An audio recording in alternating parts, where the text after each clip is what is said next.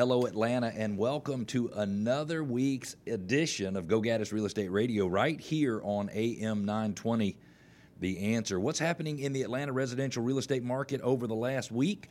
Did things really die down over the holiday season, or did they keep moving at a strong pace? Also, in our Something You Should Know About Atlanta segment, we're featuring the National Center for Civil and Human Rights, a museum down in the uh, Centennial Olympic Park area. Uh, that I plan to go to. I have not been to it. We did a little research, and I'd love to give you, give you some information about that. Also, how do you purchase a home if you need to do a rent to own program? Are there programs for that? Is that possible in today's world? We've got that and more. My name is Cleve Gaddis, and you're listening to Go Gaddis Real Estate Radio, where we help listeners go from real estate novices to experts so home selling and buying can be done with total confidence and without all the worry typical with life's biggest investments. And we want to connect with you. Go to gogaddisradio.com. You can ask questions, you can make comments, you can push back, you can challenge ideas or thoughts that we share on the show. You can share your ideas that you'd like us to communicate about. You can request your neighborhood be featured in our neighborhood spotlight, which is during the fourth segment of this show today. And most importantly, you can subscribe to the podcast. Our podcast is available on all major podcasting platforms and we invite you to connect with us and subscribe to our podcast today. What's happened in Metro Atlanta real estate over the last seven days? For those of you who listen to the show regularly, you'll remember that we give you this information pretty much every week. Once a month, we do a monthly update, but most every week, we try to give you this information. We started it in April of last year, maybe May of last year when, to be honest with you, we had no idea if the market was going to recover quickly or if it was going to just die. And so we started looking at the market on a weekly basis and sharing ideas and numbers and knowledge with you on a weekly basis. And the metro Atlanta real estate market turned out to be very strong in 2020. We believe the same thing is going to be the case for 2021. Last week there were 752 new listings. Normally there would be a couple thousand. Certainly makes sense that the number of listings would be down right between the two holidays. There were 243 homes with a price decrease. I want to mention again here that those sellers are ones that have basically raised their hands and said to the market, hey, we're more interested, we're more motivated in selling our home than we thought we were.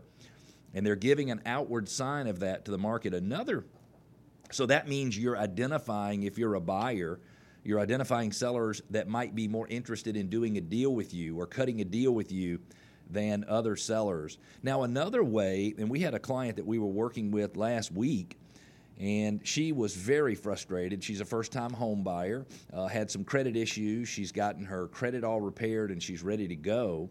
She can qualify to spend up to maybe 330000 and she found a couple places that she wanted to buy, and she was very frustrated because uh, other people would make offers. In one case, um, the, the, I think there were like 18 or 20 offers on a particular townhome. And so, long story short, they found a townhome that was sort of outside. She was looking in Alpharetta, and then she kind of moved over and started looking in the Cumming area and they found a townhome that had been on the market for a little longer than what you would consider to be normal in today's world. I think it had been on the market for 54 days. So, the reason I'm tying these two concepts together is when sellers are reducing the price, that helps the market understand here here's somebody who might be more motivated.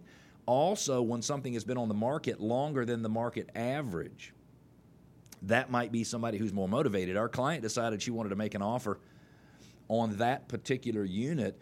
And not only was she able to get it under contract, I think if you put all the incentives together, she was able to get about twelve to fourteen thousand dollars worth of incentives, allowances, price reduction, contribution to closing cost that are really over and above what she would have gotten on other units. So if the price has been decreased, that's a sign they might be more motivated.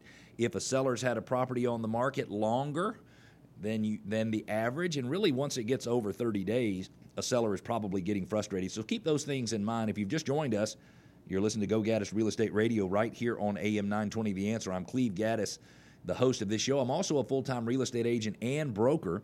My family's been in real estate in Atlanta for, gosh, going on 34 years in March. We live, eat, and breathe and sleep real estate, and we'd love to connect with you. If you want to call us, it's easy 770 497 0000. In the last seven days in Atlanta, 814 homes went under contract. 814 homes went under contract basically between Christmas and New Year's. That's still a very active market.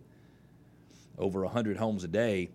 And then 1,458, almost 1,500 closings for the week. So I would say uh, December is normally a fairly strong, strong month, but I would say that a lot of closings would be scheduled at times other in the month, other times in the month besides the week between Christmas and New Year's. And long story short, we had 1,458 closings in Metro Atlanta during that particular time. Let's move into here's something you should know about Metro Atlanta. We believe that most people who live in Atlanta are not from Atlanta, and they probably don't know as much about Atlanta as they should to fully, fully, fully enjoy their city. And this week, we're going to tell you a little bit more about the National Center for Civil and Human Rights. It's an engaging cultural attraction and human rights institution that connects the U.S. civil rights movement of the 1950s and 60s to the global human rights movements of today. At the location, you can explore stories of brave civil and human rights defenders who tap their own power to bring about social change. Where is it located? It's 100 Ivan Allen Jr. Boulevard. That's in Atlanta. It's down near Centennial Olympic Park in that area. How do you find more information? Go to civilandhumanrights.org. Go to civilandhumanrights.org.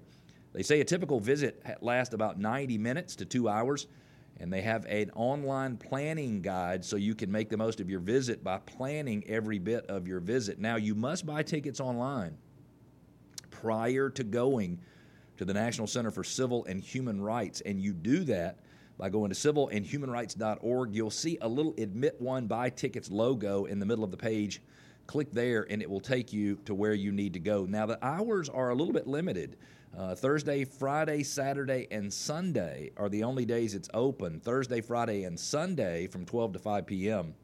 Saturdays, 10 a.m. to 5 p.m., and they won't let you in after 4 o'clock on any of those days. So, the National Center for Civil and Human Rights. I plan to go there in 2021, and I'd be interested to know whether or not you interested to know whether or not you plan to add that to your list to see in 2021 as well. If you're looking to sell your home, we believe you can sell your home for $28,000 more than your neighbor sold his or her, his or her home for.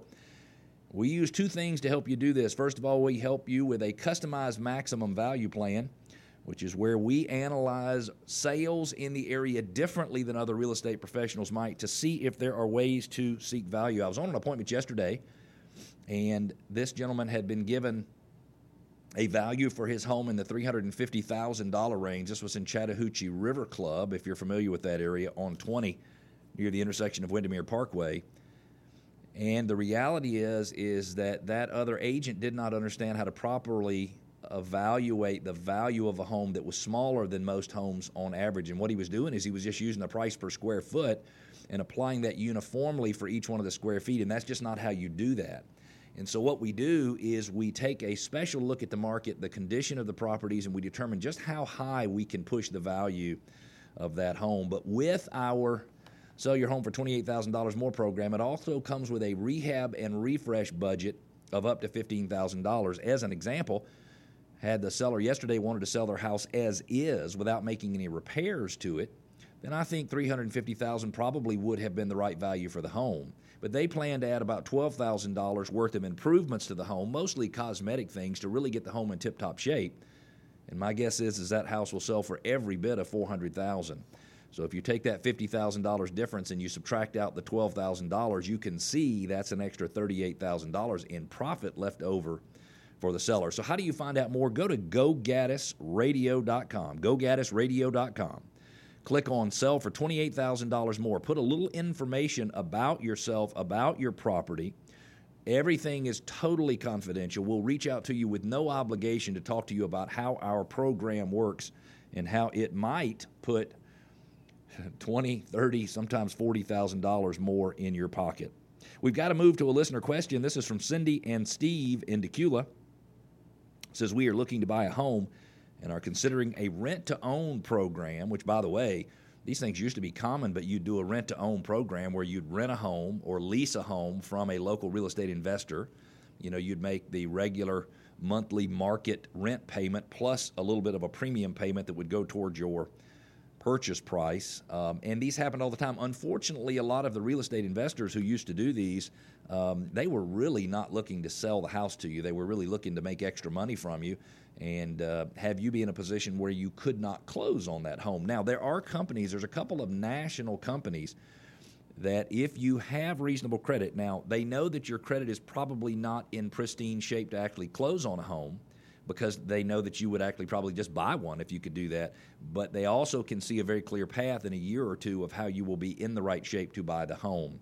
And I think these are absolutely worth considering. I invite you to be careful, though, to understand the full cost. Sometimes there is a significant premium that is required to be paid in addition to what would be normal market monthly rent. So if you were going to spend six or eight thousand dollars more over a year or two renting a home, and that six or eight thousand dollars might not be applied to the purchase price, you may or may not want to go through with that program. So I think what you need to be aware of is use a big reputable company and read all of the fine print. Understand everything about the relationship you will have with your new landlord, soon to be uh, the place you get your mortgage and the person or the company you buy your home from. Just make sure you fully understand it. If you'd like me to give you some more information about those kind of programs and talk to you about the programs that I like to use specifically here in Metro Atlanta, go to gogaddisradio.com, gogaddisradio.com. Scroll to the bottom of the page, click on Contact Us. You can send me a message right there, and I'll get back to you. This segment of the show is brought to you by John Birchfield and Capital City Home Loans. John makes it his mission to guide each home buyer step by step through the entire loan process so they are educated and confident in the mortgage options available and can make the best decisions along the way. John's number is 678 226 7887. In our next segment coming up, we've got some other great information. Disclosure statements why are they important and should they be relied on? And then a full explanation of a seller's balanced or buyer's market. Stick with us because we'll be back.